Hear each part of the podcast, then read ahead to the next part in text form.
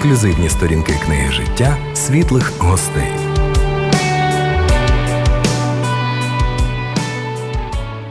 Дорогі радіослухачі, ми вітаємо вас в рамках програми Світлі гості. Як ви знаєте, а можливо ще і ні. Це програма про те, як Бог діє в житті простих людей. І сьогодні в нашій студії християнка, поетеса і письменниця Тетяна Шаповал. Тетяна, вітаю вас. Добрий день. Дуже радий бачити вас в нашій студії і дуже відкритий і хочу познайомитися з тим, як Бог діяв в вашому житті. Ну на початку ми якби познайомимося з вами, і ми вже знаємо, що ви поетеса і письменниця. Тому я так бачу, що на протягом сьогоднішнього інтерв'ю ми будемо чути ваші вірші, вашу творчість. Можливо, навіть я не знаю, але можливо, у вас є якась автобіографічна творчість, і ви би хотіли поділитись на початку в вигляді вірша про себе. Ну, отже, де ви народилися? Трохи про вас, будь ласка, Тетяна. Так, Євгене, дякую. Я народилася в Криму, в Сімферополі. У мене мама також з Криму, і всі родичі по маминій лінії з Криму. Е, якраз е, ви вгадали, у мене є такий вірш один е, про автобіографічний, про те, звідки я, коли запитують мене, звідки буває часто мені трошки важко відповісти. Тому одного разу я написала такий вірш. Коли, бува, запитують ти звідки, та відповідь так легко не дається. Були там гори, море мої свідки, але в лісах не знайдеш мого серця. Там народилась ти постійна спека, де зранку чути крик морської чайки, а сонце піднімається далеко, щоб освітити ті маленькі зграйки. Там ввечері скрикочуть цвіркунята, такі малі і прекрасні музиканти. Їм там на диво дуже вже багато що хочеться вдягнуть мені пуанти.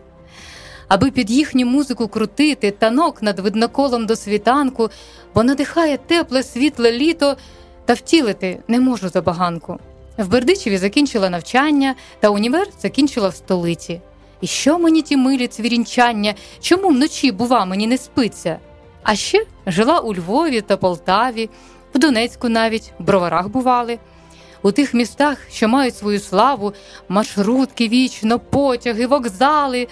У Харкові бувала я в садочку, в Полтаві народився син у мене, в Донецьку дарував мені Бог дочку. В Іванкові ж були життя шалене. А в школу я ходила у попільні, міського типу селище таке є. Талановиті люди там і вільні, базари, школи, паркові алеї. Життя тепер у Києві натхненне, і, може, тут нарешті відпочину. Коли питають, звідки ти у мене? Що вам сказати? Напевне, з України. Дякую, Тетяна, дивовижний вірш. Знаєте, я відкрив зараз карту перед собою і впевнююся в тому, що ви фактично побували майже у всій Україні. Я маю на увазі, що Львів це захід, Харків, Полтава це схід, та Київ це північ інші міста. Сімферополь, рідне місце це взагалі південь, тобто майже по всій Україні, ну не майже, а по всій Україні.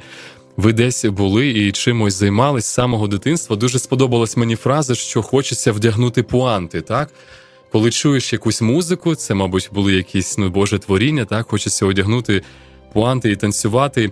І хтось каже, що мудрість полягає в тому, щоб бути здатним танцювати навіть під дощем, коли є певний дискомфорт, і ми дійсно цьому навчаємося. Але я помітив, що по житті дуже часто, починаючи з дитинства, нас хтось надихає, так? стає прикладом для нас, дає нам певні такі навички, здібності своїм прикладом, навчаючи нас долати виклики. Чи були у вашому житті, можливо, ось самого дитячого періоду? Думаю, точно вони були. Виділіть, будь ласка, декількох людей, які по особливому вплинули на вас, на ваш характер, і в чому саме вони на вас вплинули. Дякую. Так я думаю, що найперші, ті, хто мене надихнули, це батьки мої, мама і тато. І ще з маличку, ну, мама навчила мене читати і писати. Вона тоді навчила російською, але в першому класі я пішла в українську школу, і в першому класі довелося перевчатися. Ну, це було не так важко, хіба ж тільки перший рік. А потім, е, коли я пізнала смак е, читання книг, я читала татові книжки, дійшла до його бібліотеки. І тато тоді помітив у мене, як він завжди казав, талант, дар від Бога, е, писання, римування таке. віршування. І він дуже пишався, часто своїм друзям зачитував мої вірші. І він мене тренував писати навіть. Е, бувало часто, коли я зі школи приходила, просила його підвести додому, і він тоді давав завдання 10 хвилин, вірш на 10 стопчиків. Яка тема сьогодні вільна? Або якась е, про погоду, чи ще щось таке. Ну і так писали швидко. А воно теж постійно тренуватися. Всьому, всьому постійно треба, тому що воно забувається, як і мова, якщо не спілкуєшся, то забувають англійська там чи якась іноземна. І так само і тут е, практика має бути у всьому. Тому він так мене тренував. І самий перший це батько, ну, мама, тато і церква ще, і Біблія. Коли я почала читати, так я коли пішла до церкви ще з недільної школи, тоді дуже багато надихала мене е, віра ну, релігія, як кажуть, так, таке духовна тематика. Про це теж було дуже багато. У мене е, в дитинстві ще в 90-х роках тоді писала так. Таке. Дивовижно, як це добре, коли рідні батьки ось таким чином згадуються дітьми. Так, ось вони мої герої. Так, ось вони мене навчили, десь можливо заставили, десь можливо підштовхнули. Так, ось напиши вірш. Не впевнений, що можливо це було завжди просто, так, але ви це робили, робили постійно і таким чином досягнули певного рівню майстерства. Дуже цікава цитата. Я пізнала смак читання книг. Не всі полюбляють книги. Я думаю, багато чого втрачають. Адже мудреці кажуть, що читання книг. Ну, це щось дуже дуже цінне, навіть більше, ніж гроші. Гроші закінчуються, так? Mm-hmm. А знання і досвід, отриманий через ось цих авторів, мудреців, це щось дуже дивовижне. Можливо, це той момент, коли варто зупинитись і заохотити дійсно наших слухачів, можливо, дітей, підлітків, молодь або дорослих людей, дійсно читати книги, але обирати хороші, якісні книги.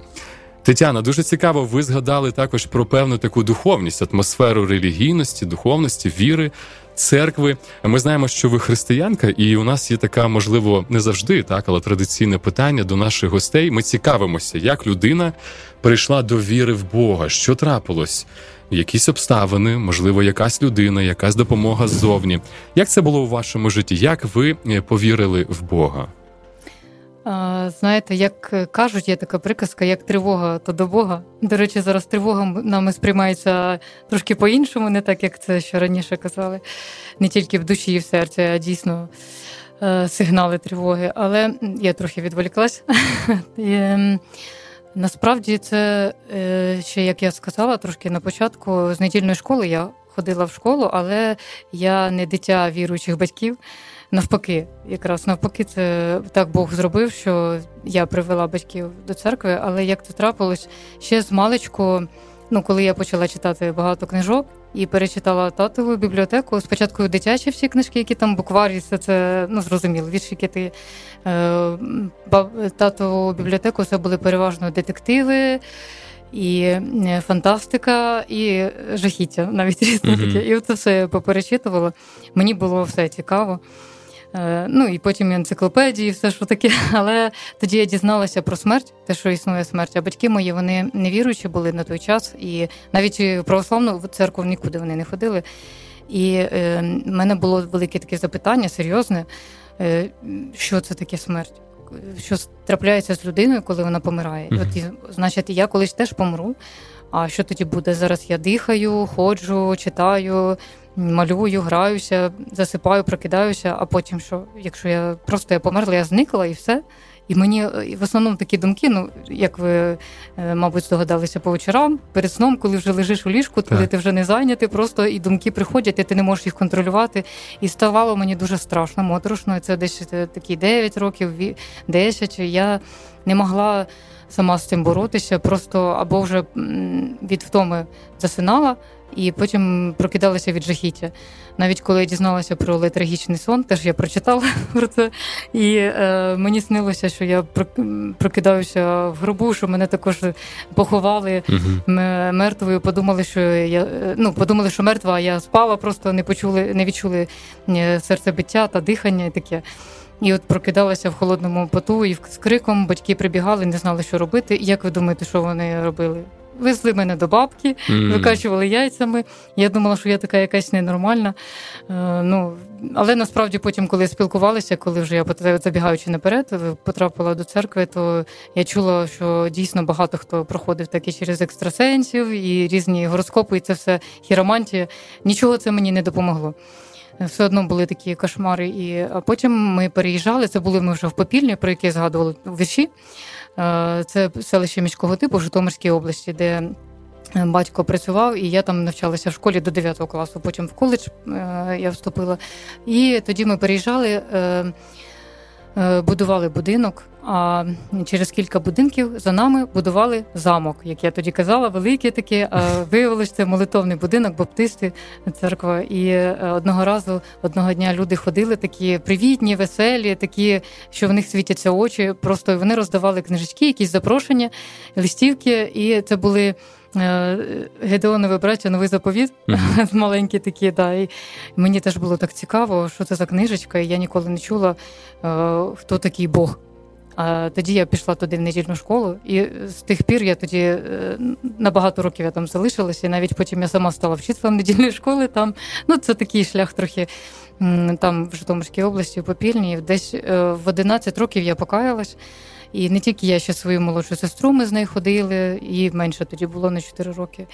І ось так я е, дізналася і зустрілася з Богом, з Ісусом Христом, е, дізналася взагалі про духовний світ, який існує е, рай, пекло, Бог, диявол, янголи. Ну і таке самі ази. Саме найперше відповіді на запитання. І тоді в мене такі кошмари вони е, закінчилися. Вже не було таких страшних снів.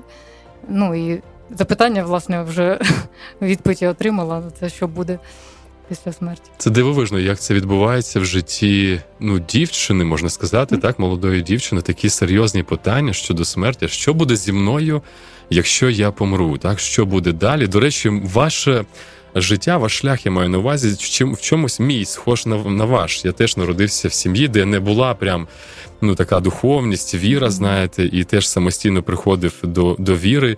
Теж підіймались питання щодо смерті. Тільки я вже був е, ну, в інституті навчався, десь на третьому курсі, приблизно в такому віці. І колись я дізнався таку цікаву інформацію, що за добу приблизно на е, землі, планеті Земля, помирає близько 150 тисяч людей. Ну це приблизно статистика.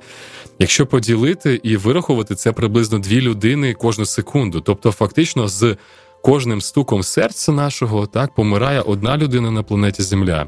І в чому суть, що виходить кожну мить? Ніхто не знає, коли це трапиться, але це може трапитися зі мною. І виходить питання: а де саме і яким чином я проведу вічність? І як це добре, коли ми приходимо до відповіді, дізнаємося про Бога, про Творця і також про Ісуса, який казав, що я є шлях, істина і життя.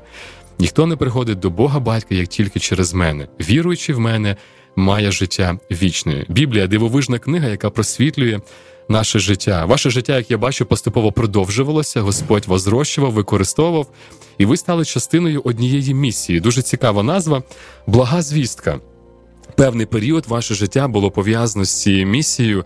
Можете поділитися ось чим чим ви особисто займалися так в цій місії, і що вам найбільше запам'яталося? Е, хочу сказати амінь тим словам і віршам, які ви цитували з Біблії. Е, так, е, я ходила довгий час, ну і зараз також я прихожанка Good News Mission, місії Благозвістка, яка була заснована в Південній Кореї. І одного дня я потрапила туди в Києві, коли приїхала на навчання, отримала листівку знову ж таки, і мені було цікаво. Е, так, я прийшла тоді семінар, проходив, і потім спілкувалася з пастором з Південної Кореї. Кореєць, який розмовляв російською на той час. Зараз вони вже українську вчать. Mm-hmm.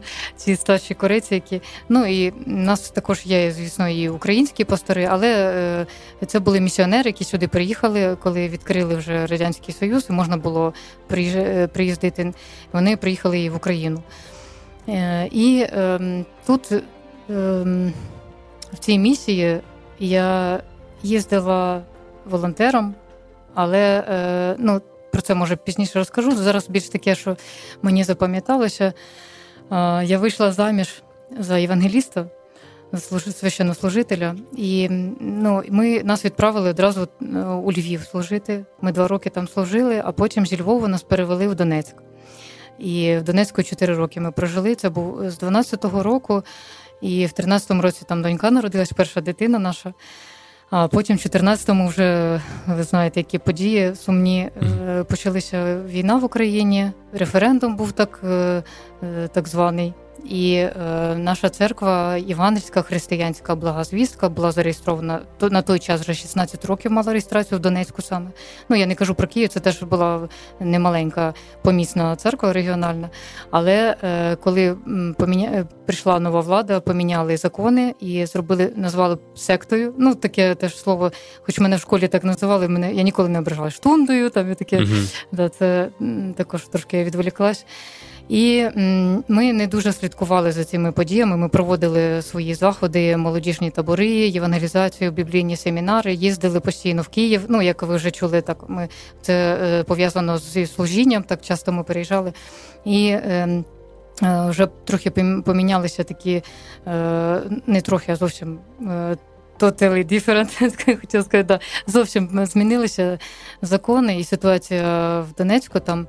Е, вони проголосили себе ДНР і. Ем, там поставили блокпости, коли ми переїжджали, так як чоловік киянин з пропискою київською, то кожен раз е, щоразу, коли ми їздили, перетинали ці кордони, е, в ці блокпости, ну потрібно було роздягнутися, дивилися, чи нема татуювання, чи якихось там ознак, що це шпигун, там ну чи з київської хунти, як вони називали це та в лапках. Е, і весь час вони не розуміли, навіщо ми приїжджаємо сюди, навіщо ми це. І ми казали, дитина у нас тут народилася, ми тут служимо, священнослужителі, але ну вони там своє щось розуміли, і щоразу це було небезпечно навіть просто перетинати кордон. Але одного дня, е, а і ми проводили заходи. і У нас був мав бути молодіжний табір в Києві, міжнародний молодіжний табір. Тоді приїжджали і ще наш хор Грасіас. Колись подивіться в інтернеті, там багато дуже про нього. Як це найкращий хор е, в світі зараз. Е, по всіх конкурсах вони гран-прі отримують. Це теж я не збиралася казати, але так згадала. І ми цей табір готували в Києві. Хотіли дуже молодь привезти з Донецька туди, щоб вони там відпочили, послухали слово Боже, навіть просто на екскурсії поїздили. А то вони щоночі чули ці вибухи постійно, така небезпека. І е, це не сподобалося місцевій владі, що ми возимо туди молодь, е, наче ми переманюємо чи щось таке робимо. Ну і вони спочатку попередили, щоб ми залишили місто Донецьк просто, або якщо тут знаходимося, то нічого не проводить, тихенько сидіти, просто собі в квартирі живіть. Ну ми ж не для цього приїхали. Особливо коли е, в такий час, коли це небезпечно і щодня. Насправді, як ви сказали, Євгене, смерть вона постійно ходить поряд, але люди не задумуються, коли мирне життя, коли все є, що тобі потрібно. Але тут якраз війна йде і просто гуляли. Я пам'ятаю цей час, коли на набережні гуляли ми з, е, з візочком з дитиною. І е, там десь е, бабахнуло, люди молодь йшла, сміялися, подивилися, прислухались так, не туди, не сюди. Ну все добре. Далі гуляють, каву купили, таке все. І е, коли ми розповідали сюди, приїжджали в Київ, то не могли повірити. Невже це можливо, що до цього звикають? Але бачите, ми теж трошки е, прийшов час і по-іншому дивимося, і до всього можна звикнути. Ну і ми тоді проводили ще семінар біблійний, назвали його Прийшов час врятувати душу. І роздавали листівки такі. І тоді я пам'ятаю, як теж молодь йшла, і ми е, вони отримали цю листівку і сміялися, прочитали назву голосно. І прийшов час рятувати душу. Ха-ха-ха, ми що перед смертю стоїмо? І нам так було дивно, хіба ні? Угу. Ми ж тут зараз війна, небезпека. Щодня ви в будь-який момент можете померти. Якщо зараз прилетить ракета, цей град, чи ще і все. Але вони вже звикли. Вже пройшло кілька місяців, вже через півроку, скільки так, і вже їм смішно.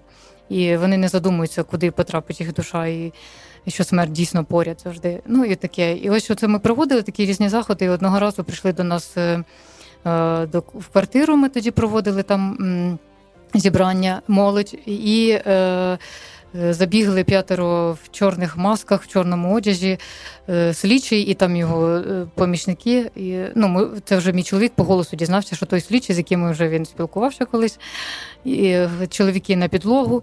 Е, обшук був е, і забрали чоловіка мого на 30 діб в, е, в ізолятор тимчасового тримання. Але я хотіла все одно дізнатися конкретно, де він, в якій будівлі бігала, і це п'ять днів я не знала, де він знаходиться. І за цей час, слава Богу, вони то забрали ноутбук і забрали телефон чоловіка, але мій залишили. Чомусь так я теж згадую ці моменти, такі, наче дрібниці. Він хотів забрати. Теж в мене був не цей інший е, смартфон уже на той час. І у нас такий був зв'язок корейський какаоток, так як оце Viber є, а тут тільки какаоток, і він так не можна його відслідкувати, як от Viber дуже легко. То і ми переписувалися, я зателефонувала пастору, розказала, що чоловіка мого забрали так, так і так. Ну вони вже знали, що ми в якому місці знаходимося. Тоді це саме тільки в Донецьку було війна, і тільки ми в такому небезпечному. Вони постійно за нас молилися. Місія вся це е, місія більше 80 країн світу існує. Ну сама головна в південній Кореї, але ще теж в багатьох країнах. І наш пастор е, з Києва, кореєць, зателефонував старшому в Південну Корею. Там також вони ну всі постійно в постій молитві підтримували. І в той час пастор, я б хотіла зачитати, що я тоді отримала, це дуже дорогоцінне е, слово, яке запам'яталось, так як ви запитали, те, що найбільше запам'яталось, це е, у мене нічого не було е, для підтвердження того, що чоловік живий от ці кілька днів перших, тому що він не був вписаний в жодні реєстри, в жодних журналах, ніде куди я не зверталася. В першу чергу пішла туди в це Міністерство держбезпеки, яке було СБУ, ну як МГБ е, вони назвали себе. І там ніде його не було. Я тоді написала заяву, що пропав чоловік, але це таке все. Це е, якщо ніде немає, нема наче, наче й не було людини. Просто потім можу, можуть знайти такі випадки були, що знаходили, просто напоїли його і е, десь підстрелили вже і все.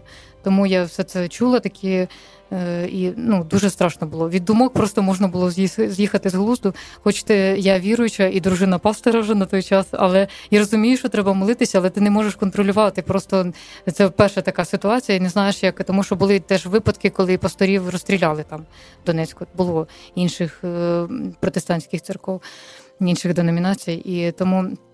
Е, тільки до Бога. Більше ніхто не міг допомогти, хоча сама я маю юридичну освіту, що я не можу нічого, тому, тому що там вже беззаконня, там не було судів.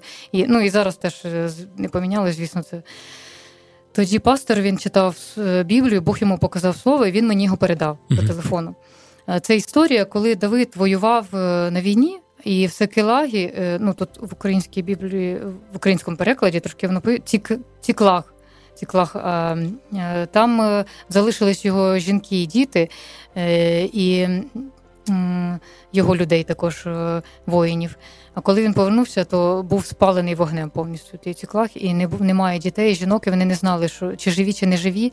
І тоді навіть люди, ну якщо можна прочитати, та щоб я не розказувала, така як точно, да.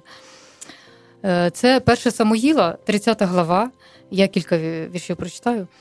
І сталося, коли Давид та люди його йшли до Ціклагу третього дня до Амаликітяни, то Амаликітяни вдерлися до півдня та до Ціклагу і побили Ціклаг та спалили його вогнем. І позабирали вони до неволі жінок, що були в ньому, від малого аж до великого, нікого не забули, але забрали та й пішли своєю дорогою. І прийшов Давид та його люди до того міста, а воно спалене огнем а їхні жінки та сини їхні та їхні дочки забрані в неволю. І підніс Давид та народ, що з ним свій голос та плакали, аж поки не стало їм сили плакати. І були взяті до неволі обидві Давидові жінки, ізраїльтянка Ахіноам та Авігаїл, колишня жінка кармелітянина Навала.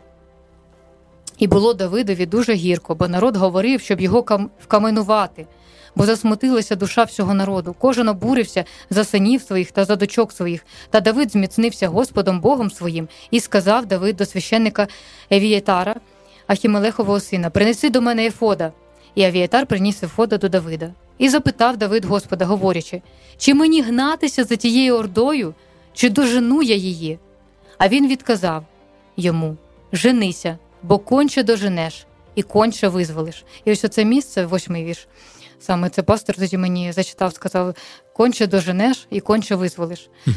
І лише оце одне слово у мене було в душі обіцянка, навіть обітниця, обітниця Бога про те, що доженеш і визволиш. Ну я тоді подумала, що це наче мені потрібно догнати, щось зробити. Я тоді цей 30 діб бігала туди-сюди. Ну тоді е, змогла досягнути е, побачення, добитися.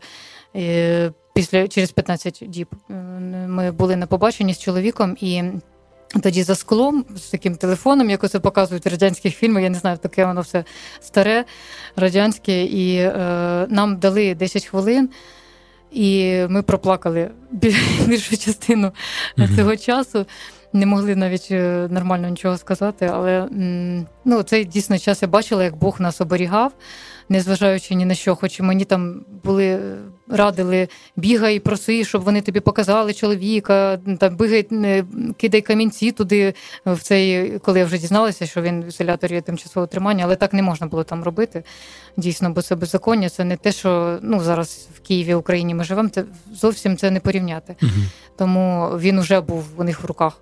І тим більше потім слідчий розповідав мені вже, коли Е, нас везли вже по дорожі, вивозили за кордон, що мене хотіли також в колонію жіночу посадити, а дитину в дитячий будинок здати, доньку і просто Бог оберігав. Дуже багато. Це такий один такий момент. Дуже багато було, що чоловік теж він е, скільки слова отримав за той час. Він перечитав Біблію, скільки да, я йому передала.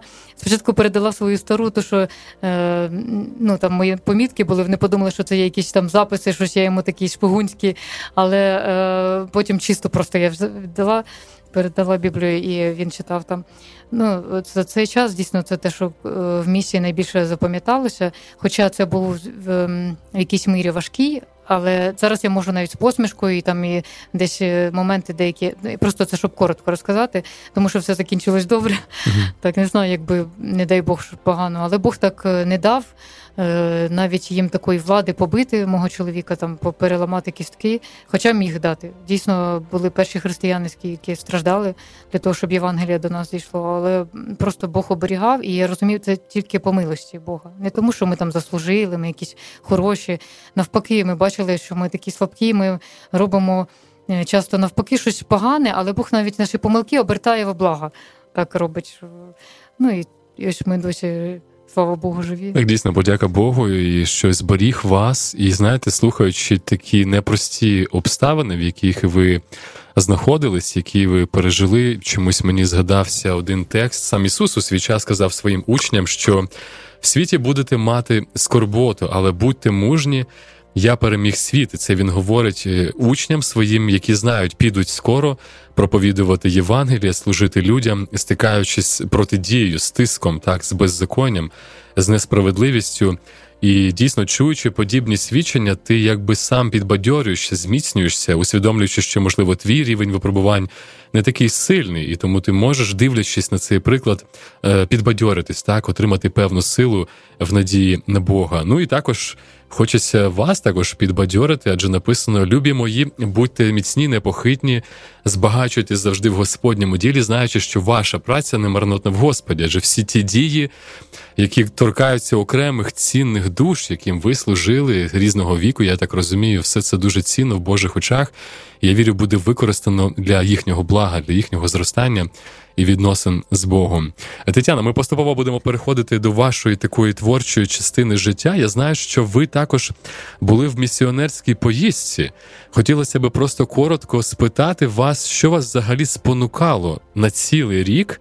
Ви поїхали в Африку, так і чимось там займалися. Ось що вас спонукало до такого рішення? І можливо, якщо ви вже тоді писали вірші, можливо, у вас є який вірш пов'язаний з тими подіями, що там були. Так, е, вірш є. Ну треба сказати, що це в місії Good News Mission є така програма, Good News Corps, волонтерська програма. Е, і е, я одразу, коли прийшла в церкву Good News дізналася, що є так, ну там багато дуже для молоді є різних програм.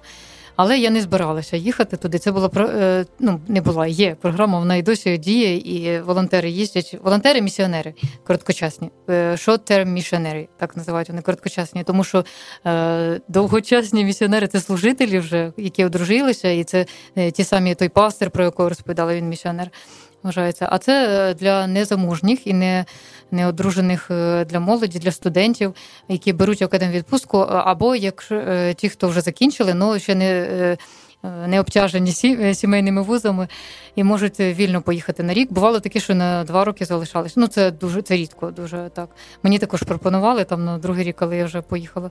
Це, це так потрібно було, бо одразу, коли я повернулася, я вийшла заміж. Я так не знала, що буде моя доля складеться. Я вийшла заміж за е, євангеліста Володимира. Е, і я не збиралася, як я вже казала. Я тоді працювала в вищому господарському суді тут в Києві е, і думала, що планувала якусь кар'єру. Таке було ще з 20 років. Я Мені було 20 років, коли я прийшла в цю церкву. І так якби, але я багато чула свідчень і розповідали молодь з України, тоді тільки в Південну Корею їздили. Тільки з України, тільки в Південну Корею. Mm-hmm. А я вже була була в таборі е, місяць в Південній Кореї, ну і кілька разів навіть. І я не планувала. Ну, якось не хотілося мені на рік в Корею. Так мені культура хоча багатьом молоді подобається е, цей кей-поп, музика, дорами, фільми таке. Ну е, я ще я вже, мабуть, для цього трохи стара. Але в той час якраз разом з тим я згадала, що коли я в Баптистську церкву ходила, я чула свідчення багато місіонерів в Африці. І от в мене тоді така була мрія. Я цей момент згадала, що колись я ж теж хотіла в Африку, так думаю, то це неможливо, у нас з України тільки так їздять. Е, і якось був один молодіжний табір, і моя сестра, хоча ми з нею домовились, ми не будемо писати цю заявку на волонтерство. У нас і так все нормально. Це хай їдуть молодь. Ну ті, хто ще взагалі студенти, так е, поїхати, змінитися, тому що це програма для того, щоб не то, що допомогти, а більше для себе, для свого розвитку духовного і. Е, сильнішими стати духом, так е, зміцнитися, навчитися багато всього. Тому думаю, та ми і так хороші з нею з дитинства в церкві, так з недільної школи е, такі. Але потім на таб... в таборі якось я її побачила, вона мені розповідає, я написала, я подала заявку. Я кажу, як ми ж з тобою домовилися, що тільки цей ми не поїдемо, ми будемо собі там. І вона теж юридична, у нас батько юрист, теж і так якось пішло по, по батьковим стопам, юридична освіта. А вона каже: Ну я подумала, що я так виросту і вийду заміж, і так і не спробую навіть. Ну, хоча б я просто вони так розповідали, і в мене помінялася душа, uh-huh. і, і я поміняла свою думку. І Я її слухала і слухаю, і злюсь, і і заздрю з душі але ж не хочу показати. Так, ну я ходжу, не можу так це я цілий день. Потім до кінця дня я таки написала теж і написала в Африку. А, ні, я написала це вже потім. Я написала взагалі в Австралію. Бо це теж я чим. Ну, в Австралію поки що теж ще ніхто не їздив з України. Ну, е, Коротше кажучи, пастир, коли побачив, він теж здивувався, бо я вже працювала. Він каже: Я не про тебе навіть і не думав. Яна, то сестра моя молодша, то поїде, а про тебе навіть ну давай краще я тобі раджу в Африку. І якраз в цей час одна дівчинка збиралася їхати в Кенію, але це був 2008 рік, і тоді почалася громадянська війна в Кенії, стало небезпечно. Та дівчина не поїхала, а мене відправили в Гану. І так от вийшло, що це сестра моя поїхала одночасно зі мною в Корею. Рік вона була молодша на 4 роки молодша моя сестра. А я е, в Гану, Західна Африка, країна Гана, і я була перша, хто в Африку поїхав. Ну не тільки Африку, взагалі в інший континент. Так от і мене відправляли, чи повернуся, чи не повернуся я. Там е, ці крокодили, бігемоти, зелений папуга. Mm-hmm. таке. Але а я їхала така вся натхненна, що я приїду і врятую там всю Африку. А натомість я побачила свої слабкості, що це не е, Африка, е, не я потрібна була Африці, а навпаки, вона мені потрібна була для того, щоб. Е, я багато змінилася, побачила свої слабкості, ну і таке. Щось збагнути. Так, так, збагнути. І ну і так, в мене є один вірш, може буде ще більше, якось так, дійсно маловато я про неї писала, але зараз я працюю над одним проєктом. Е, Мене е, один друг е, штовхає написати книгу про Африку. Mm-hmm. Тому так, я цим працюю і трохи ще, е, дай Бог, е, по милості Бога, все ж таки закінчу, бо вже почала. Тож е, я прочитаю один вірш. Вплети мені в коси вдачу, щоб доля щасливою стала. Хай місяць любов побачить, якої не буде замало. Вплети в мої коси віру у те, що прийде до нас завтра, і радості, і смутку в міру, аж в серце заховані надрах. В них сила, як у Самсона, захована в довгім лосі, нелячно, без охорони ходити землею й досі. Плети африканські коси, ті чорні й довгі, мов змії, стоять твої ноги босі, а руки вплітають надію хоч чорні очі та біла, моя шкіра на противагу твоїй, яка загрубіла від голоду, праці та спраги. Співай, коли коли починаєш, танцюють під музику руки. Кращого в світі немає, ніж щасливого серця стукіт. Щасливих сердець дуету не зважає на колір шкіру, знов передасть естафету про надію, любов і віру. Це написано про той час, коли я вже повинна була повертатися, і мої подруги вирішили зробити мені такий подарунок, заплели африканські коси. Mm.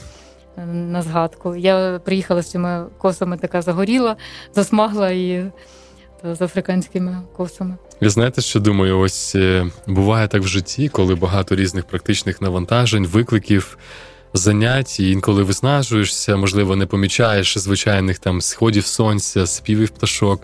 Але трапляються моменти, зупиняєшся і чуєш їх, і воно, наче тебе заспокоюють, десь надихають, десь підтримують. Мені здається, щось схоже ось з вашою творчістю. Ви в Африці, ви в благій звісті, ви під тиском, але в той же час є певний талант, здібність, яка виражається в творчості. Ці вірші з'являються і описують події, так які ви особисто проходите. Тобто, ось змінюються так періоди тиску на періоди певного натхнення, причому виражені саме в творчості. Це дуже цікаво чути. Я також згадав одну фразу, мені подобається, коли ви говорили про людей, які е, слова яких ви чули, або приклад, і вони вас надихнули, так на поїздку, на якісь звершення. Хтось сказав, що хороший вчитель він говорить, прекрасний вчитель пояснює е, там якийсь чудовий вчитель він подає приклад, а великий вчитель надихає. Тобто це дуже добре, що в вашому житті були такі люди. Я впевнений, що і ви також могли бути ось цим прикладом, який надихав саме людей. Навіть зараз, чуючи вас, вашу посмішку, такі натхнені емоції, знаєте, якось так загорається трошки серце, з'являються сили. Хоча ти розумієш, що попереду є певні перешкоди, так і виклики то це дуже добре, що були люди у вас в такому житті і вам передали таку здібність. Тетяна, дякую, що ви ділитеся деталями свого непростого життя і творчістю. Ми зараз більш тісно підійдемо, бо я бачу, що у вас е, є якісь книги е, на столі. Можливо, ви поділитеся. Я читав трохи про вашу творчість, що у вас є книги пов'язані з вашою е, сім'єю, безпосередньо донькою. Можливо, це якісь із них. Поділіться, будь ласка, про що саме ці книги? Так, я не знаю, видно чи інтерв'ю з осінню або пригоди юної журналістки. Я, до речі, сама ілюструвала, зекономила на художнику. Тут теж таке. Ну, я не художник, я тільки вчусь. Це теж жарт був, я не вчусь. Але е, це перша була книжка моя видана. Я навіть і не мріяла тоді. Ну, може, мріяла десь е, так і сама собі е, не зізнавалась в цьому.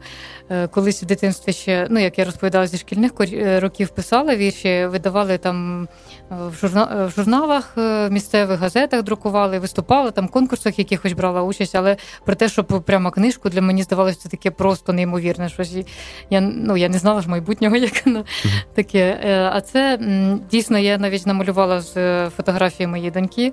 Не знаю наскільки воно там схоже. Ну хто бачив, то кажуть, що наче щось там трошки цей є. Так, е, це моя донька в третьому класі була, і їй е, задали проєкт підготувати журналістський проєкт. Про щось там осінній, про осінь, щось таке було. І це тільки почалося навчання. Я думаю, що ж вона там може придумати. Кажу, давай будемо, ну давай не знаю, листя будемо ходити збирати. Я куплю ватман великий такий, е- і будемо прикрашати щось його. Ну і так ми з нею збирали різнобарне, гарне листячко. А потім почали клеїти, прикрашати, і я все думала, яка ж така ідея, яка бо в неї теж нічого не не виходило не вигадати в доньки. І тоді з'явилася така ідея, на неначе е, донька журналістка, і вона взяла інтерв'ю в осені. Угу. І таким чином з'явилась перша глава до цієї книги. А потім в школі вчительці дуже сподобалося. Вони навіть читали в дієвих особах. Це там і е, діалог між дівчинкою і осінню. Вона жива істота осінь, е, персонаж цієї книги. Е, а оце осінь. Так, таку намалювала. Угу, Дуже гарно. Таке. І... Е, Е, потім я розповіла сестрі своїй, вона в Вінниці живе, вона, до речі, вийшла заміж за диякона теж в цій місії. І е, вона попросила, то ти мені теж прийшла. Я кажу, та це просто я ж писала там на ват мені своїм ну то сфотографуй. Я її сфотографувала, вона прочитала своїм дітям, їм теж сподобалось, і вони почали питати продовження. І так, Яке продовження? Це просто ну, одна історія, яка ще ні, напиши продовження, діти просять, напиши продовження. Я думаю, ну яке продовження? Там в мене так і з'явилися вже і зима, і весна, і літо. Теж вони живі істоти, і там ціла історія, цілий сюжет розгорнувся. І таке, ну вона невеличка, але така для батьків і дітей. І кажуть, що корисна, така легка, легко читається. І таким чином, потім, коли я дописала вже її, весь час я ввечері, е, вона вона ввечері перед сном дітям читала, моїм племінникам, два хлопчика. Ну і мої діти, звісно ж, теж. Е, Слухала, я їм теж читала. Мені це були мої перші читачі такі, і е, ну, їм було цікаво, чим ж далі буде. Так я хотіла, щоб кожна глава була е, незрозуміло, якась от кульмінація, а чим ж воно закінчиться, що буде далі. Е, і е, коли вже закінчиш, тоді вона каже: сестра, давай книжку видасиш. Ти Я та ну що ти, хто це буде читати? Це таке сімейне для нас, чисто таке мені соромно. Ну і так вона мене штовхала, штовхала, і таким чином все ж таки з'явилася книжка завдяки близьким людям, які ну і батько, і бабуся, самі близькі, ті, хто читали, порадувались. Моя мама вже не встигла побачити.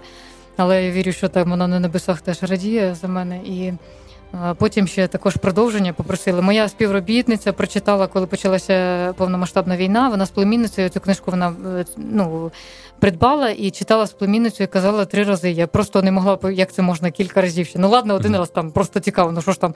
А вони кілька разів читали, і там про відносини, про те, що ну і вона як і мотиваційна, і там про події, ті, що пережила. Це якраз після того, як мама померла. Ці емоції я описую, але тут вона дівчинка е, розказує про бабусю. Mm-hmm. Ну тому що я наче перенесла на цього персонажа свої характер, трошки її надала такий не зовсім як е, ну тому, що там і не пишеться, що це вона саме, це дочка моя і ця дівчинка, але.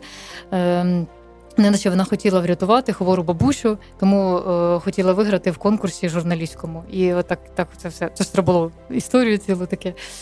Е, І потім, е, коли. У мене багато мене дуже швидко цю першу книжку купили. Просто я рекламувала в себе на сторінці в Фейсбуці. І ось е, навіть не треба було десь ще продавати. Ну бо вони невеликі 100 штук було. Тираж, і просто їх е, розібрали. uh Це так е, кілька залишилося, щоб можна було комусь ще подаруватися. Ну і для себе, щоб а, і просили продовження. От чомусь я дум... я сама навіть і не бачила, яке ж може бути таке продовження, але потім якийсь день я навіть той момент не пригадаю. І такі в мене я подумала, що зробити початок, як все почалося. Початок історії маленької журналістки Іскра Надії. Ну, більше я називаю Іскра Надії, так коротко. А тут вже історія, про яку я вам спочатку розказала про нас з чоловіком, і воно описано в фентезі. Тож це в стилі фентезі, і там ці події є. Як прийшли до нас, захопили, 30 діб тримали, як нас оберігали іскра надії. Ну і Всевишній там так воно описано, що е, хто віруючий, зрозуміє. А, Так, а, І ось ця, ця ще книжка. Тут е, ілюструвала ось е, одна художниця, але вона не встигла багато. Вона зробила три малюнки. Мені тут подобається, один хочу показати, чи буде видно. Замок. Тільки зробили чорно-білим. Mm, так, Дів, да, Дівчинка, вона українка Швейцарії зараз живе, потім на Ем, пошкодила ногу, дуже вона не лікарняна, і вона не змогла продовжити. Тому е, ну тут небагато ілюстрацій. І тут дві частини обидві ці є. І ця, і ця перша, тільки вже в чорно-білому. Так що для тих, хто не встиг, тому що я вже не можу, тих немає, а ці вже нові з'явилися, друкували тут уже в Києві видавництві. А, і ще, а це в мене третя, це е, ну, я це вже в якому році. Я вже й сама. Дуже гарна, жовто-блакитна, патріотична. 22-му році. І е, більшість віршів це були написані в 22-му році. У мене такий стався прорив. Перші кілька днів теж я проплакала, як це почалося все. і Дивилися новини. Це був жах, просто не вірила, що таке може відбуватися. Може, трохи заспокоїлися після того, як нас депортували. Ну, Теж скажімо, це таке з Донецької. І тоді нас відправили в Полтаву. Ми служили в Полтаві і в Іванкові, в Броварах. І е, вже е, здавалося, що це тільки там на сході. Ми також стали, як тут всі, поки ми там знаходилися, то ми відчували, що це таке. А коли ми приїхали, то наче десь вона далеко, наче й не в Україні війна. От таке було відчуття. А потім це відбулося, ми навіть не вірили. Хоча казали по новинах збирати тривожну валізку, ніхто її не збирав. І просто ми не вірили. Далі ми продовжили займатися своїми справами, і потім почалося і так дійсно, просто люди дійсно всі в шоці були. А потім мене прорвало, і я почала писати вірші. І я до того не у себе на сторінці не публікувала вірші. А ось е, з початком повномасштабної війни я почала публікувати у Фейсбуці. Мене зараз там вже дуже багато. Я навіть усі і е, якось їх так не збиралося, що теж мені сказали, треба вже збірку. Я брала участь, ну подавала в багато альманах збірників з різними іншими письменниками, поетами. Ну і це ж мені е, видавчиня ця в Хмельницьку. Вона сказала, вам треба вже свою книгу. Угу. І отак якось воно швиденько. Це це ті, що були в 22-му році написані, отут оці збірку вони увійшли. Як це добре, знаєте, я думаю, коли творчість ось таким чином дивовижним відгукується в інших людях бажанням продовження. Так, тут діти або інші, хто читають книги, кажуть, давайте продовження. На мій погляд, це дуже хороший знак для автора, так, коли саме ось живі відгуки, е, живі заохочення, живі навіть вимагання, якщо так можна сказати, теплим словом. І це, на мій погляд, дуже прекрасно. Тим паче, що як я помітив, я поки не читав, та що в цій книзі люди знаходять хороші практичні застосування для повсякденного повсякденного життя пов'язані з відносинами між людьми. І, взагалі, це дуже добре, на мій погляд, і так часто буває, коли в віршах ми помічаємо певні елементи, такі навчання або настанови. Можливо, у вас вже з цієї збірки віршів є якісь вірші, в яких скриваються якісь такі елементи навчання, і ви би хотіли поділитися із нами саме ними. Е, є там, але я хотіла з нових уже. Вони туди не вийшли. Мені вже треба другу збірку видавати, бо вже набралося так знову ж таки, і знову мене штовхають. Сам Якось процес так, підказує. Сам так, процес так, підказує. Так, дійсно вже е, зараз ви впізнаєте, хто це такий, і про це навіть в Біблії написано.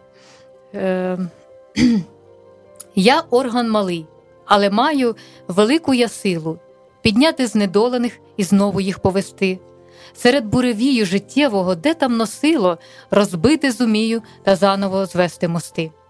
Я орган малий, але можу ще й дуже багато. Я сильного вражу, слабкого за мить підніму. І сімейні зв'язки швидко зможу я розірвати, та іноді силу свою боюсь сам, як чому.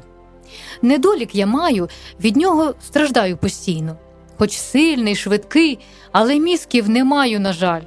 Тож тіло страждає зі мною разом безнадійно, така немаленька і дуже важлива деталь. Язик малий орган, та може на диво багато. Так інколи дивно, неначе деталь то чужа, від себе самого ти можеш того не чекати, стережись язика, який є гостріше ножа. Нехай ніяке лихе слово не виходить із ваших вуст. Мені одразу згадується біблійний вірш, але тільки добре на потрібне збудування, щоб воно подавало благодать тим, хто слухає. Дякую, що поділилися. Знаєте, якось одразу хочеться більш уважно відноситися до цього органу, до здатності говорити, щоб дійсно збудовувати інших людей. Можливо, у вас є ще якийсь вірш е, для настанови? Так, це теж е, на схожу тему. Як важливо буває е, слово кинуте в сує, неподумано і об, може образити людину так аж до смерті. І навпаки, е, підтримка буває дуже важлива. Якесь маленьке одне слово, але воно підтримує і підніме. Повітря заповнене болем і смутком, байдужістю світу, незаймані стіни. Спустошена дівчина сіла в маршрутку, здавалось, усе їй навкруг гіркотлінним. Вона була зломлена різким аб'юзом, нахабним та грубо закинутим словом. Голівка похилена навіть у музи, і ніжне серденько до смерті готове. Прощання, написане у соцмережах, заповнений болем, був крик Душа ж чиста, вірш милий, тендітний, чуттями безмежний, став покликом долі, рушій її змісту болюче писала про сумніви сильні, що мучить її, бо життя звів негідник. А може, твій відгук пом'якшить той біль їй, додасть сили жити знедоленій, бідній. Тримати нам відповідь всім перед Богом, підтримай, хто сильно цього потребує. Малий коментар, хоч не вартий нічого, та вбивчим буває він, кинутий всує. Слово може вбити, слово може відновити. Так, слово може опустити, слово може підняти. Звичайне слово. Це навіть не фізична сила, можна так сказати, а все-таки слово. Я знаєте, думав нещодавно про це в Біблії написано, що спочатку було слово, і слово було у Бога, і слово було Бог. І ми створені також по його образу і подобі, і ми можемо говорити. І одне коротке слово може дійсно підтримати. Я можу згадати обставини свого життя, коли одне слово мене підіймало, підіймало крило, придавало надії, давало сили подолати, навіть здавалося неймовірні виклики в житті. А інше слово могло їх опускати. Звичайно, хотілося б заохочити і себе, і нас, дорогі наші слухачі, використовувати цей дар, цю здібність говорити дійсно на благо і на збудування інших людей, тим паче враховуючи сьогоднішнє непросте сьогодення, в якому ми знаходимося, коли є певні емоційні навантаження, нестабільність, і ми всі, ми всі потребуємо добрих слів, слів підтримки і підбадьорення. Тетяна, з вами дуже цікаво. Ви творча людина, ви пройшли такі нелегкі випробування і тиск в житті, і мені здається, що я би і з впевненістю міг сказати, що ви схожі на діамант. Знаєте, ось коли вуголь, наприклад, під тиском і під великим е, від великою температурою, звичайний вуголь, углерод перетворюється на діамант. Я думаю, що схоже відбувається і в вашому житті, у кожного на своєму рівні. Але сьогодні ви поділилися такими дивовижними речами. Я впевнений, вся ця творчість. Просто унікальна, особливо пов'язана із досвідом, що вилилася із вашого серця. Вона буде торкатися і також читачів змінювати їхнє життя. На жаль, наш час обмежений. Ми маємо завершити наше спілкування, але хочемо запропонувати наостанку вам, якби звернутися до наших слухачів для тих, хто зараз нас чує, тих, хто нас бачить, просто слово від серця. Як як бажаєте, можливо, у вигляді творчості, можливо, просто у вигляді якогось побажання. Вільний мікрофон. Тетяна, будь ласка. Дякую, Євгене. Е, звісно, я хотіла побажати нам усім перемоги скорішої і мирного неба над головою. Це те, що всім бажаємо. Ми неважливо то день народження, чи Різдво, чи Пасха, яке свято весь час уже другий рік поспіль. Е, повномасштабної війни, але я хотіла прочитати. Якраз ви запитували з цієї збірки. Е, вона називається Побажай мені гарного дня. Це було написано влітку 22-го року, в липні. День якраз був без тривог такий гарний, світлий, сонячний. Я сама влітку народилася, дуже люблю літо найбільше. І тоді народився цей вірш. Я е, саме цим хочу цією поезією, хочу вам побажати також.